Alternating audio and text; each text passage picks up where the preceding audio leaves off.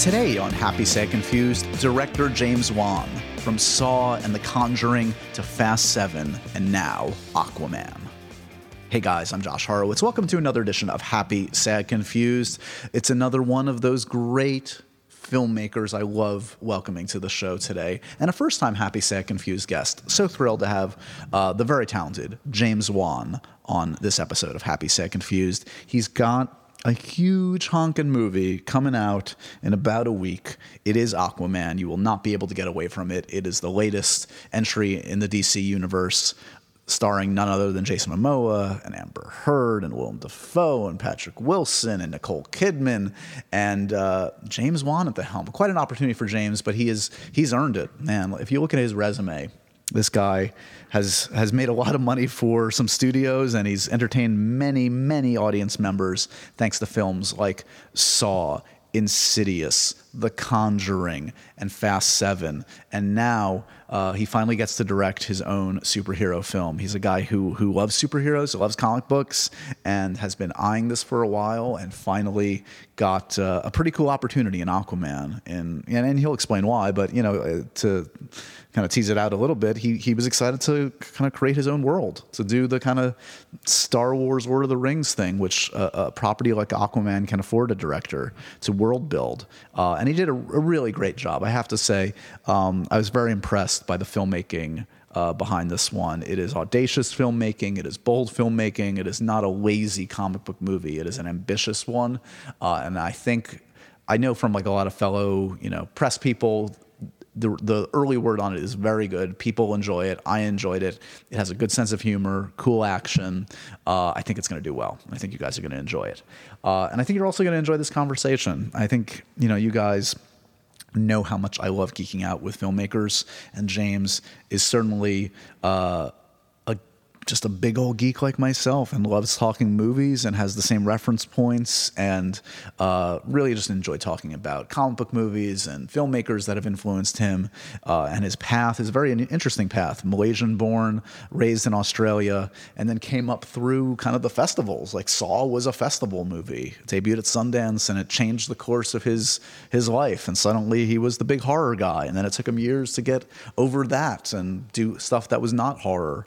And then came something like The Conjuring, which changed him. Even though it was horror, it was a different kind of horror. And then came Fast Seven, which sadly was probably one of the more difficult productions that will ever happen, uh, thanks to the the very sad and untimely death of, of Paul Walker in the middle of the production. Um, James uh, is very open and heartfelt in talking about sort of the difficulties of that production and how it tested him, uh, and then of course coming out the other side to direct a film like Aquaman, which uh, I know he's very proud of. And uh, it, this is just a good kind of um, all-encompassing conversation with, as I said, a, a, a dyed in the wool lover of film who uh, has been just pushing himself in different genres in a very interesting way. So, uh, and he's also just a great spirit. You'll you'll you'll sense that infectious enthusiasm from him right from the start. So I know you guys are going to enjoy this conversation. Director James Wan on this episode of Happy Sad Confused. Remember to review, rate, and subscribe to Happy Sad Confused. Let other friends, family, foes, any other F word you can think of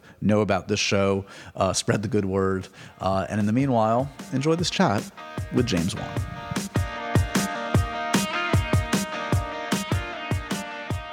Very pleased to be welcomed by Mr. James Wan in my in my New York office. Uh, thanks for stopping by, man. Thanks for having me in here. This is a really cool office. Thanks, buddy. um, yeah, so you're at the end of the New York leg of this uh, insane. It's like you're like a rock star on tour, like traveling Kinda, the world. Yeah.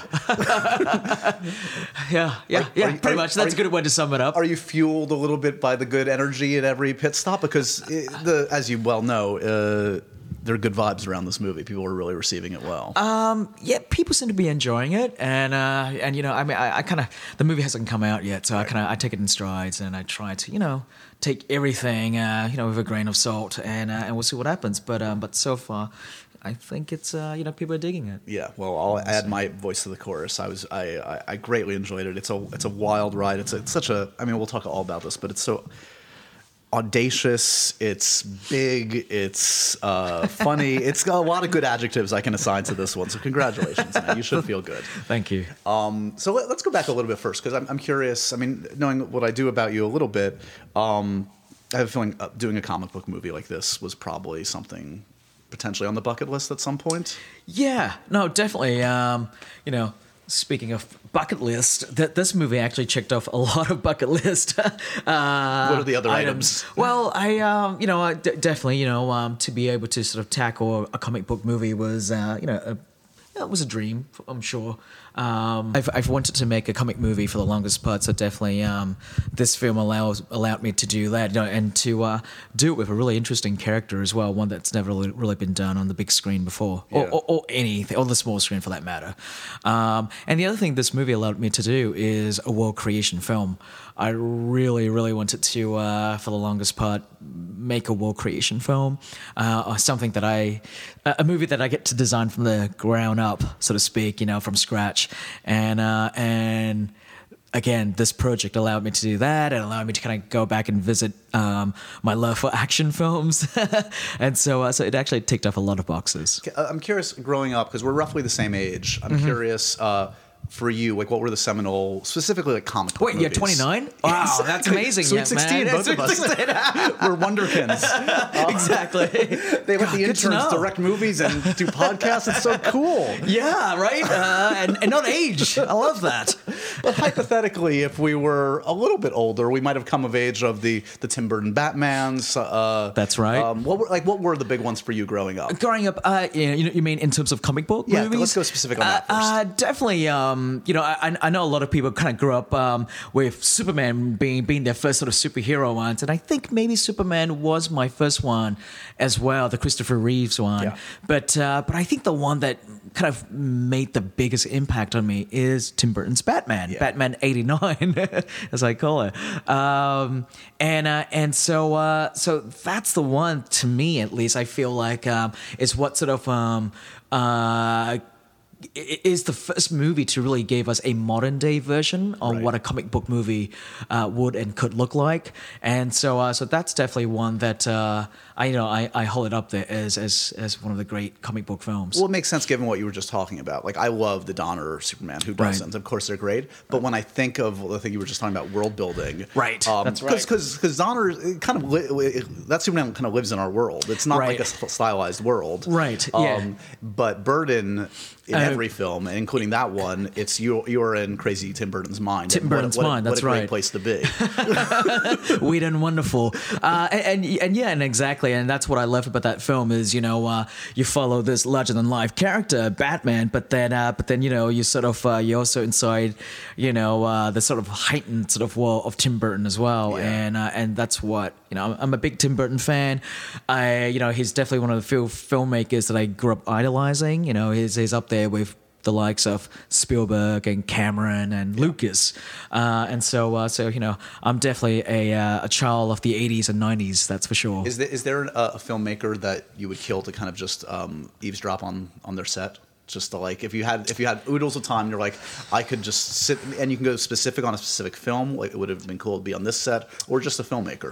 Um, I guess I admire different filmmakers for different things. Sure. Um, you know, obviously, it'd be amazing to see. Um, you know, this kind of happen now, but it would be it would have been amazing to see how someone like Alfred Hitchcock would have uh, directed his film on set. Right. And you know, you, you read about all the cheekiness that he got up to. It'd be amazing to be like a fly on the wall and see uh, the kind of stuff that he used to get up to. Yeah. Um. And and you know and you know and.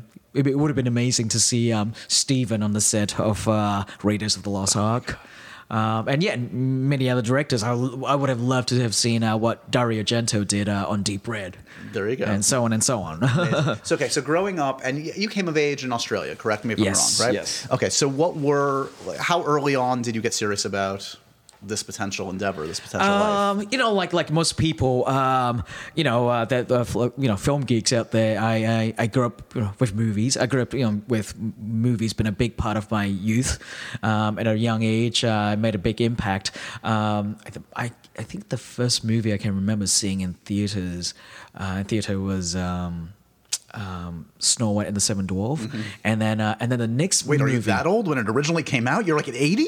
No, I'm kidding. they re- they re- they re-release that all the time. uh, yeah, exactly. I think it was a re-release. Uh, I just want to be clear. He's older than 16, but not that much older. I'm pretty sure it was a re-release. Um, and then the next movie I remember seeing in theater is Poltergeist. Yeah. And, and I think I saw that when uh, at the age of seven. And and of course, Poltergeist is a film that left a big impression on me, made me terrified of clowns and uh, and, and dolls. Uh, yeah, So we've, needless to say. we've reaped the benefits of your trauma from Poltergeist. That's right, that's right. Thanks Tobe to Hooper, Poltergeist. Thanks Steven Spielberg. uh, you know, I, uh, I, I I go on to make all these movies about creepy dolls. That's right.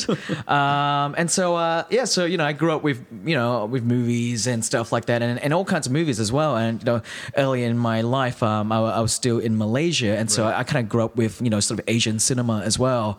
Um, you know, filmmakers such such as Tsui Hark and, uh, and and John Woo and stuff like that. And then uh, then you know then I uh, my family moved to Australia, and then uh, and then then it was uh, about Hollywood films. Were you were you reading a lot of comics as a kid too? Um, probably, I- I would say that I was more a uh, a film geek than I was a comic geek. Sure. Uh, it wasn't until I was in my teenage years that I started discovering comic book uh, in a bigger way, in a big way, and um, and uh, and it was during the period when uh, all the great sort of. Writers and artists move away from the two big houses, which uh, you know at the time were you know Marvel and DC, to uh, to go play in the Image, Image, of course, McFarlane and, and McFarlane. Yeah, yeah, yeah, yeah, uh, McFarlane, Jim Lee, Yeah. and uh, and um, Rob Liefeld, and those guys. And so yeah, so I kind of I grew up more with Spawn Yep. than uh, than the more sort of than than the other classic ones, Spawn, Youngblood, uh, Wildcats, Right. Savage Dragon. Those were the ones I grew up with. Were you ever? I'm curious, like, because they've been trying. They're going to finally do another Spawn version now Mm-hmm. For the big screen. Have you ever been talked to any of those guys about any of those films, film versions? Um, I haven't really. I mean, I tell Jim Lee that uh, I'm a big fan of his. Yeah. naturally, uh, and uh, and that was really cool to uh, to meet Jim. You know, growing up loving uh, the stuff that he, he had done, and uh, and so I got the chance to tell him, you know, that I love the stuff he did, and that was basic. That wasn't pretty much it. so how uh, how far back can you think in terms of the first time? You were have you been up for comic book movies for for many years? Like, what's the first? Do you remember the first pitch you made for a comic book film? Um, trying to think. Um, I've uh, I th- I think it was round about Fast and Furious Seven that uh that you know that people kind of like started thinking of me for potential comic book properties. you could we kind of broken out of that box thanks to both Conjuring and Fast Seven, and people were starting to see that you could yeah, that I can. horror and that, that that's what they I can do. I'll make other films outside of horror, and that I can kind of tackle on t- take on bigger projects. Yeah. And uh, and so you know I um yeah uh, I remember very early uh, uh, you know years back, a couple of years back. I think it was um right after Conjuring One that uh, I went in and I uh, uh you know I. I went into a uh, particular studio and told them that, hey, I'm a big fan of Blade. Would you guys be interested in rebooting Blade? Uh, and so, uh, so that was one. Uh, Okay. Obviously, nothing came out of that, but uh, but that was my uh, my my sort of my first intro into uh, looking at potential comic book properties what was to your adapt. take on, on, on doing a, diff- a different blade? I mean, Um, it was just you know just to kind of talk about it. Yeah. You know, I didn't necessarily have a. Uh, have I, I- I- did. Yeah, I didn't have a full presentation. I did have an idea. I can't quite remember what it was. That's how far back it was. uh, and I've done a lot since then, so I can't quite remember what I what I had thought of. Um, but uh, but I did like it at the time. dig it out. They still haven't done it yet. Um, yeah, Wesley, I feel like still talks about it every other year. Like, huh, I'm ready. Bring me back. Some of those Right. original Blade films are pretty good. Obviously, Guillermo got his. Uh, yeah, I mean, geez, uh, I, I don't know. I think they were great films, especially that first one. first one's pretty great. The first one's first pretty scene gra- is- is so groundbreaking for the you know. Uh, I think it came out around the same time as The Matrix, right? Yeah, it came out before right. Mm-hmm. The Matrix, and I remember just remember thinking how groundbreaking Blade was. Yeah. Okay, so this one, so flash forward, you get all this heat off of uh, Fast Seven. Um, obviously, already Warner Brothers uh, Right. likes you very much because you've done pretty well for that studio. Um, and so, is it like just like a general meeting? Is it kind of like again? Do you kind of say like, "Hey, I know you're making a lot of these. I'm interested," or do they come to you? Because what they've said, what I've what I've heard you say is Flash and Aquaman right, came around. Right. Uh, yeah, I mean that's pretty much what it was. Uh, you know, uh, I, I I was already you know sort of in their world with the Conjuring films, um, and so uh, so you know so I knew that they were you know playing in you know doing their DC films, and so being a comic book fan, I kind of put my hand up and say, hey, you guys, uh, if uh, you know if you're interested, uh, uh, you know, um, I would be interested as well if we uh, kind of want to try and do something This together. dating Yeah, thing. it It's really like, was. So, uh, what do you think? Uh, do you want to go out? uh, it was a little bit like that, and uh, and yeah, and they did. They they they called me to come in. Uh, they called me into the DC, and and they you know we just had a very general chat about it early on, and that was when they sort of uh, very very sort of uh, in a very general kind of way, um, very lightly sort of pitched me uh, uh, what I thought about the idea of either Aquaman or the Flash. And your immediate response was I was like, oh wow, those two uh, haven't found directors yet. You guys haven't found directors for those two projects yet. and you know, and you know, I was, uh, you know, I, I obviously, um, I was very familiar uh, with with those two properties. I didn't actually grow up reading um, e- either books, but uh, but you know, but they're so iconic, and Yeah. uh, and so you know, it's hard to kind of not know who Right. they uh, they uh, they are. So i in the end, uh, it sounds like as cool as the Flash is, and I'm still excited to see uh, that one come to the big screen, especially with someone like Ezra uh, playing that character. Um, And Ezra is so great in that role, and I just think I cannot wait to see his his standalone film. totally. Um, the appeal again of building something from the ground up. That's right. Is, yeah, and is what makes it really. I mean, you know, um, we've seen Flash on the small screen. Right. Um, you know, I love the uh, the Jonathan Wesley Shipp version. Oh, yeah, John Wesley Shipp. I Yeah, remember. yeah, Again, yeah, we're- yeah, I remember. Yeah, that's right. I remember, I remember that one, and I, and I loved it. And and so uh, so you know, so the Flash has been done before on the big uh, on the uh, small, screen, and uh, and so uh, I felt that Aquaman really is the one guy really who is as famous and as iconic as he is has never really- never really been touched before, and especially you know when this was going down three years ago when I uh, sort of came on board, um, you know he hasn't appeared in Justice League yet, or I'm just I'm trying to think if BV. Uh, the BVS a cameo. BVS cameo. If that, that had happened yet, I can't Right. quite remember necessarily. But you know, but never, yeah, he's never been sort of touched um, to this degree before. And so, uh, and then obviously the the chance to uh, kind of build his whole world from scratch and, and to do this really sort of big underwater sort of world that we had never seen before. Yeah. That was definitely the biggest draw card. So when you start to you sign on, Momoa is already in. Um, is there a script already in place? Like, how much does the script that existed then resemble? For my movie, Yeah. um, they, uh, it- um, they, I think they had been playing with different scripts already. I think, Right. but uh, they did not show me any of those. Got it. And so, uh, so they, they, did- they didn't want to sort of um, affect me in any way or influence me in any way. They wanted me to come in and bring my own vision to this, and and you know, and really do it my way and bring a sort of fresh take to it.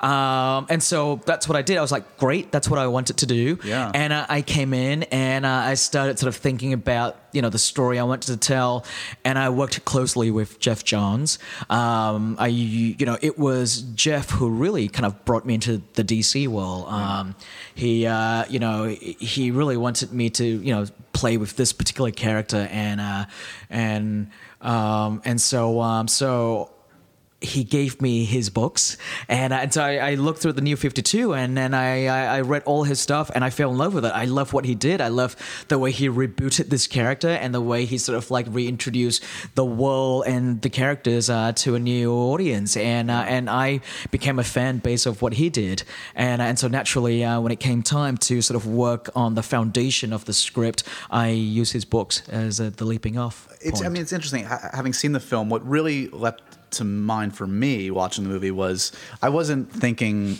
I didn't compare it to comic book movies after I walked out of that theater. I was thinking of, you know, Avatar, Flash Gordon, uh, fantasy, Right, right, sci-fi. right. Uh, it, it- as you say, you, this is a world-building thing, mixed with a bit of like a family drama, which is not Right. which is not something that you're unfamiliar with either. I mean, Patrick Patrick Wilson was just saying to me like that's Right. kind of his secret sauce. Like Right. when you get get past all the, the bells and whistles, Whistles, yeah, that's what it is. he makes family dramas. That's really all he does. Uh, I mean, uh, you, you know, oh, jokes aside, I, I look at um, um, the Conjuring films, and it really is kind of just a love story between uh, this husband and wife. Right. who just so happens to uh, deal in the world of the supernatural. Exactly. And uh, and you know, and the, the- to me, the genre really doesn't matter. Um, I think um, you know the most important thing is creating characters that people care about, Yeah. and, uh, and and creating uh, sort of human emotion that uh, that an audience can kind of relate to. And uh, in in the case of this movie, because I'm taking the audience on such a kind of crazy ride Yeah. into these sort of like visually striking world that we haven't kind of quite seen before. And so the more outrageous the world gets, the more human the uh, emotional sort of quality needs needed to be. And so I Yeah. think um, if you allow the audience to have something that they can relate to, then uh, then you can take them on this really crazy fun ride um, because they have s- there, there is something in the film that grounds them, and that is the human emotion. And I think one of the smarter things you guys did is um, cast somebody like Nicole uh, Kidman, Right. Uh, uh, who can like make anything, no matter how outlandish I feel like, and root it in like a real emotion. Like That's right. it- I mean- it's pretty astounding because yeah, th- look, this is a crazy movie, and it's some crazy stuff you have to say and do in these kinds of movies. Uh-huh, But like.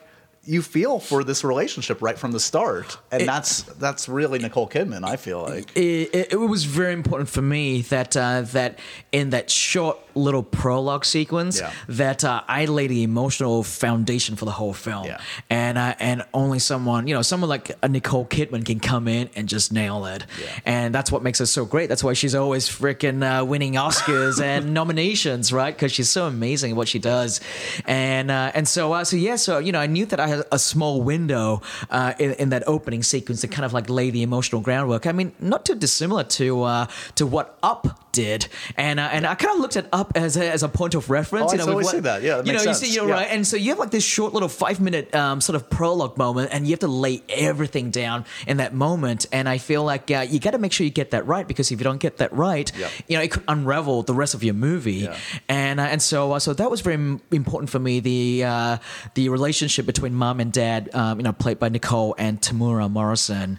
Uh, and so you know the the love between those two from very different worlds Yeah. is what ultimately gave us the Arthur Curry. Is um I, I've heard you mention before, and this again makes sense to me considering the kind of audacity on screen. Uh, Fury Road referenced, which Yes. I, I mean I've talked to many filmmakers in here. For me, for I think any filmmaker I admire, like that's like the movie of the last like 10, 20 years. that's Right, like right, right. like that's filmmaking on another level. What he did in that film. That's right. Yeah, and, and, and the fact that um, you know, he, you know, George has said, "This is my world, and I'm gonna go for it." Right? I'm gonna go for it, and these are the things I'm gonna do. And yeah, it, it's outrageous, and it's out there, and it's crazy.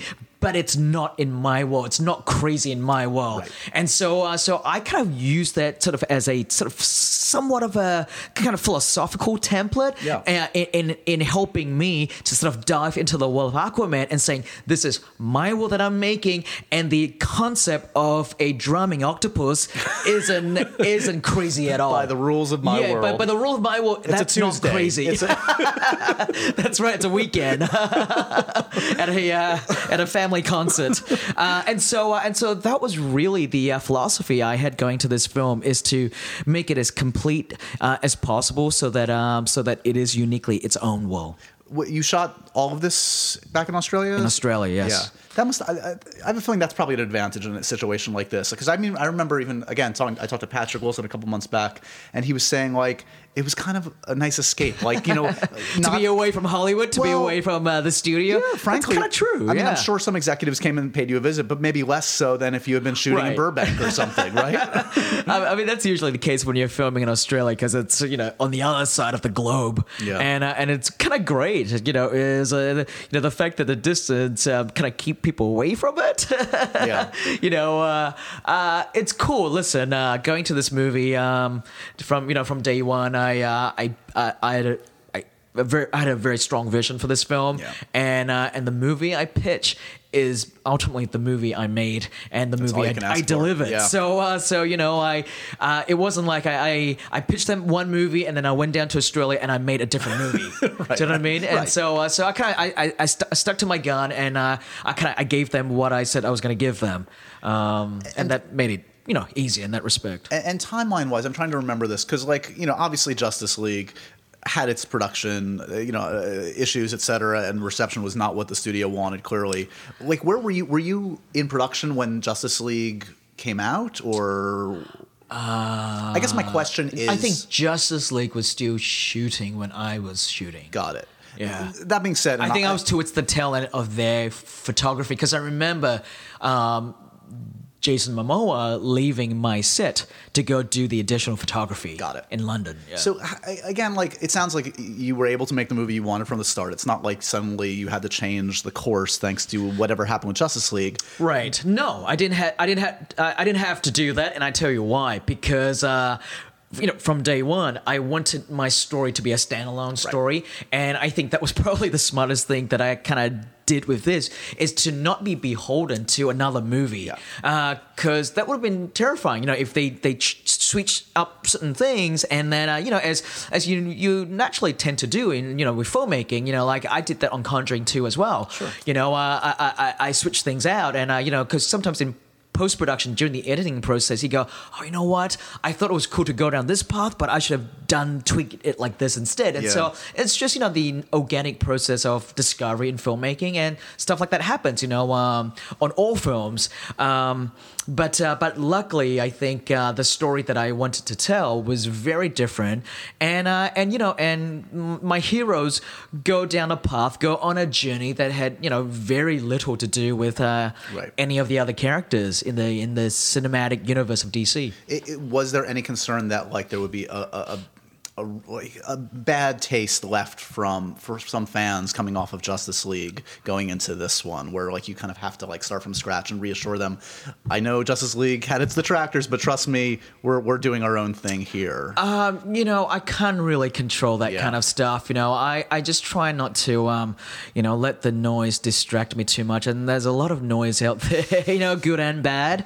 Uh, and so, uh, so, you know, there's only so much you can do as a filmmaker. You, you make the film you want to make, and uh, and you know, and you hope people uh, see that uh, the film that you've made, you know, uh, is from a place of passion and from a place of love, and and that's really that was really the main thing for me. You know, coming into this particular project, um, I really fell in love with Aquaman and, and, and with this character and the world, and uh, and so I really wanted to be respectful to the fans out there, and so you know, I made a movie that I think is very much, uh, you know, how an Aquaman movie should be. Right. Is uh, I'm curious. Like, do you still have a relationship with with Zack, who obviously cast these roles initially? Like, has he seen? Has Zack Snyder seen? Yeah, yeah. Zack saw my director's cut, and you know, and he g- gave me his blessing, right? And so, uh, so that was really cool. Yeah. Yeah, and in something like this, ca- can you test screen a film of this size and this this much attention? Like, do you show this to filmmakers, friends? What was helpful in that process? I for you? actually wanted to show the movie more, believe it or not, to a general public. Yeah. Um, you know, because then you, that that's when you get. You know, I would imagine get the most sort of truthful sort of you know sort of opinions and ideas and stuff like that and thoughts. Um, but this is a hard film to test screen just because Yeah. like every single fucking shot in this film is a fucking blue screen. Right. Jeez, just about. and uh, I and- remember. I just interject quickly because I remember I was at CinemaCon. I think Uh-huh. when you were there, and I could and I saw you. I talked to you on the carpet, and I saw you in the presentation, and it was palpable how it was. Frankly, I think it was killing you that you had to show that footage. Oh, God, I just did not want to show it so early on, and uh, and even all the way up until like two months before we had to finish the movie. You know, like what what happens is you know you work on your visual effect shots and uh, you keep working on it, and for me, I keep tweaking it because I'm so pedantic, and I just keep tweaking it, tweaking it, and I literally keep working on every single shot until literally everyone says, you know, until the studio, the producers, and everyone says, uh, okay, now you have to put the pen down. You know, like no more, you guys, uh, the the test is done. You have to put your pen down and hand your you know your paper in. Right. And that was really my approach. And I just kept tweaking it up until the very last minute that I couldn't tweak anymore because the print has to go off to international. It has to go off to China because China China is getting played, you know, getting released a lot earlier. Right. And so, uh, so. Um, you know, and so it was really hard of a film to show people at a very early, very early stage. You know, with my horror films, when I finish my director's cut, you know, you, pretty much know what the movie's going to be. Yeah. And with this film, you know, when I finish my director's cut, you know, everything is just like, you know, like the world that we put in was just pretty much pre-viz still, and it was just really crude and rudimentary, and so it's a hard one for, uh, you know, for people to sort of watch and kind of, you know, kind of know what they're watching. Right. Um, and so when we do the test screening process, um, the thing that I try to sort of try and kind of read between the lines is whether or not the character element works. Right. So I, I know I don't need fancy effects to make those human elements work, and luckily I've. I, you know, from what I got from all the test screenings, is the human elements work. Yeah, and you're just hoping they're not distracted by like that that big green tennis ball or whatever. Yeah, yeah, exactly. You know, like there are moments in it where they laugh, but you know it's because they're laughing at uh, you know just you know silly behind the scenes stuff. Right. Yeah. I was talking to, to Momoa about that iconic uh, costume that I know was important to you to get into this film. Which Right. it sounds like he had some trepidation. I probably he probably was not alone. like because that's like on paper some some things look great. Uh. Right. On the silver screen, not necessarily everything translates. Right. Um, Uh, True. was that a big debate, or was it sort of like an, a non-starter? Like that. Look, if we're gonna do Aquaman, I have to portray that iconic costume. Uh, to me, it was a non-starter. Yeah. I I had to make that costume work. So uh, so uh, you know, like uh, one way or another, we're gonna make that costume work, and it has got to look amazing for the screen. And so you know, we we worked on it. We literally worked on it like um, all through the post. Uh, sorry, pre-production process and all the way through production as well. Um, you know, because we started shooting the movie uh, kind of, you know, pretty much in order, Yeah. and and so we didn't. I didn't necessarily need the costume that early on during production of production of photography, and so we had time to just keep tweaking it, keep tweaking it. You know, um, you know, you know, is it a rubber suit or is it a chainmail suit? How does it look, and what's the best way to go about it? And creating different versions of it so that you know the the actors and the stunt guys can kind of wear it and still be able to perform the action stuff. Have you left anything on the table for the sequel, or is there is there is this the kind of thing where you go into this and you put like every great Aquaman idea into the film, or in the back of your mind you're like, here are five ideas I'd like to keep around. Listen, uh, the way I uh, see this is I'm, I might only get one chance to do this, so I'm going to go for broke. So, so you don't have your Aqualad script already written. no, I mean, here's the thing. I just wanted to make sure that this particular movie worked. I, I, I hate. I don't think about um, sequels necessarily. I try not, at least, at the very least, I don't want to talk about it. Right. Um, I don't like talking about it because um, this first one hasn't even come out yet. So let's see. Let's get this one out there, and then let's see what the audience is out there thinks. You did recently. I'm curious. We were talking about Bat- Batman before, and this, of course, perks up anybody's ears when they hear that anybody had a pitch for Batman. What was what's the horror James Wan Batman thing? Was that a real thing? Like, is that something you pitched the studio? I, you know, it was kind of real for like, you know, two seconds. Um, it, it, it wasn't uh, something that I was necessarily gonna, you know, I, I think ultimately pursue because I've, you know, I, I, I didn't pursue it just because I felt like, you know, um, there's been a lot of um, Batman stories, yes. and uh, and which is great. You know, like I'm a big fan of the Batman world and the Batman character, and I think um, you know they're great filmmakers that, that are gonna come in and, and do great things with this character. Um, I just ultimately decided that you know it's um, it's probably not for me, and um, So is there uh, uh, though an unexplored? Because I know Matt Reeves is kind of. I mean, I'm so excited that Matt Reeves is doing the Right. Batman. I mean, oh my god, that guy's Me a too. genius. um, uh, and he's kind of what he said. The little he said is he's interested in like the det- detective aspect that hasn't really been explored. Sure, right. So for you, the aspect in your mind's eye was there's a more horror aspect of Batman that hasn't been explored on the big screen. I think so. Yeah. I think that would be the angle that I would have taken it. Um, you know, do a scary version of Batman, uh, um, whatever that means. Fair enough. Fair enough. So, um, okay, so backtracking a little bit, um, you know, we, uh, one of the touchstones of this film we talk about is like Aquaman, like some some iconic superheroes, is this character born of two worlds. Mm-hmm. Uh, did you feel like that growing up? I mean, you grew up, you came of age in Australia, but born in Malaysia. Is that something you relate to and feel like you Mm-hmm. I were? do, yeah. I, I definitely uh, do to some degree. I think um, you know it's great to have a hero who is uh, a biracial character, really half Atlantean and half surface dweller, right?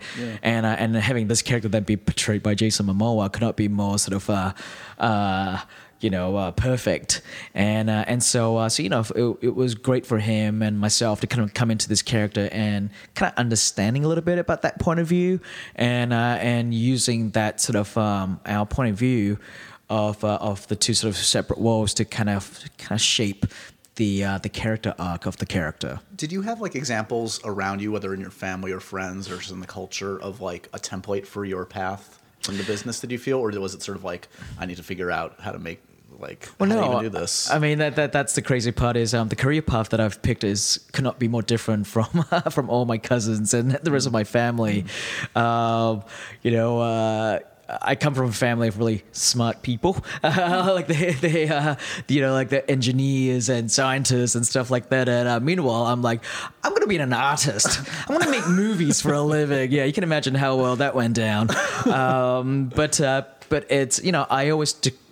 You know, um, I try to break the stereotype, and uh, and so uh, you know, um, coming from you know from a big Asian family, you know, we we always kind of seen more as sort of you know kind of. Um, uh, more academic type that really put a lot of uh, emphasis on on those kind of jobs, and uh, and I just did not want a uh, such a traditional career path, and so I kind of went a bit left field and pursued my love for filmmaking. was there a point where you kind of reassured the family was reassured that this was that James was going to be okay? Did, did, it, did it take until because you, you you made a film before Saw, but Saw then obviously Oh, yeah. exploded at I mean, Sundance. like- like, wh- Yeah, it took a while. took a to, while. Uh, it, it wasn't until Saw that actually made people kind of go, "Oh, okay, maybe." Uh, Maybe this you know, he, work out. Yeah, maybe he kind of knows what he's uh, trying to do there.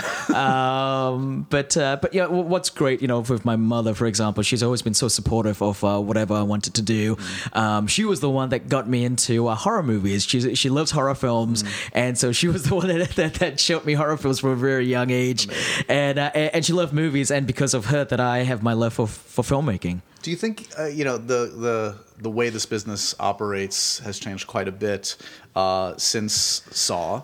Do you feel like you would Oh, yes. take the same path today if you were coming of age as a young filmmaker?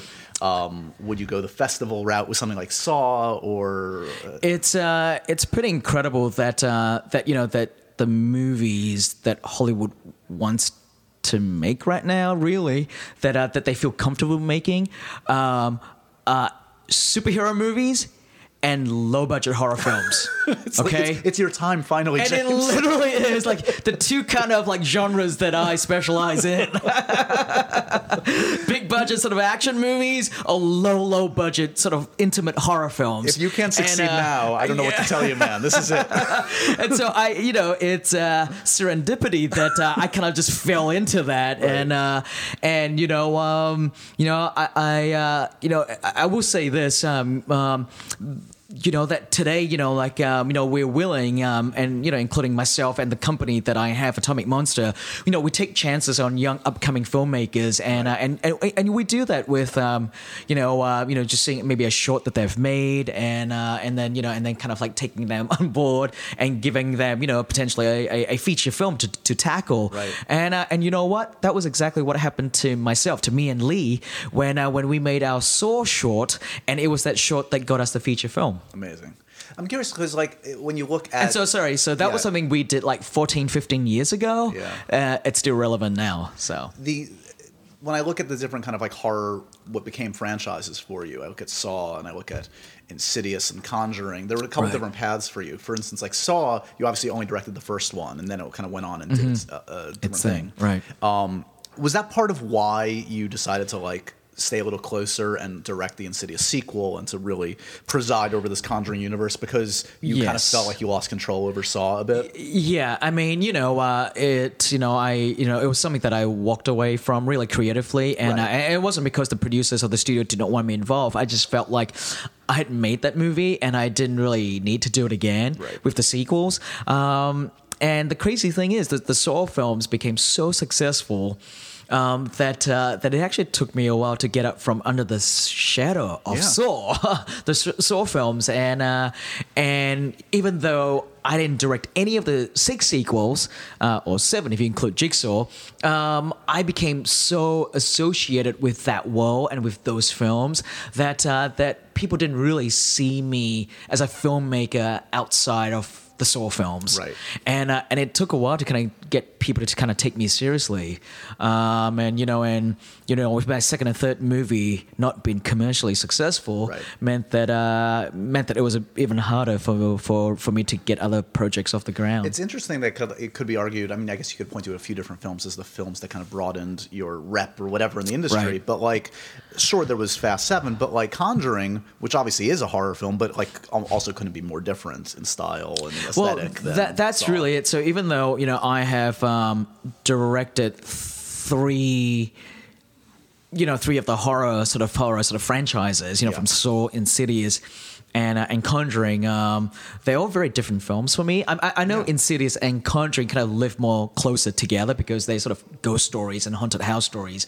But uh, but you know, but even then, you know, um, for me, I feel like Insidious is closer to let's say Phantasm. Yeah, you know, yeah, yeah, you know, because it felt more sort of like fantastical, you know, more like a fantasy sort of horror genre for me, uh, which you know, kind of like Phantasm was. Mm-hmm. Um, uh, and The Conjuring obviously was one because it's a you know um, based on a true life story. Mm-hmm. Um, you know, I, I knew going into that film I needed to tackle it in a slightly different way. I approached it more like a drama movie Sure. than anything else, and uh, and uh, and so yeah, so I you know every movie I make there has to be something that's different in it to challenge me as a filmmaker, and and so that's partially why I, f- I felt like um, I didn't really need for me to come back to do Conjuring three The uh, right, uh, it continues, but you'll Yeah. you'll you'll oversee it and give it as a producer. Yeah, right. yeah.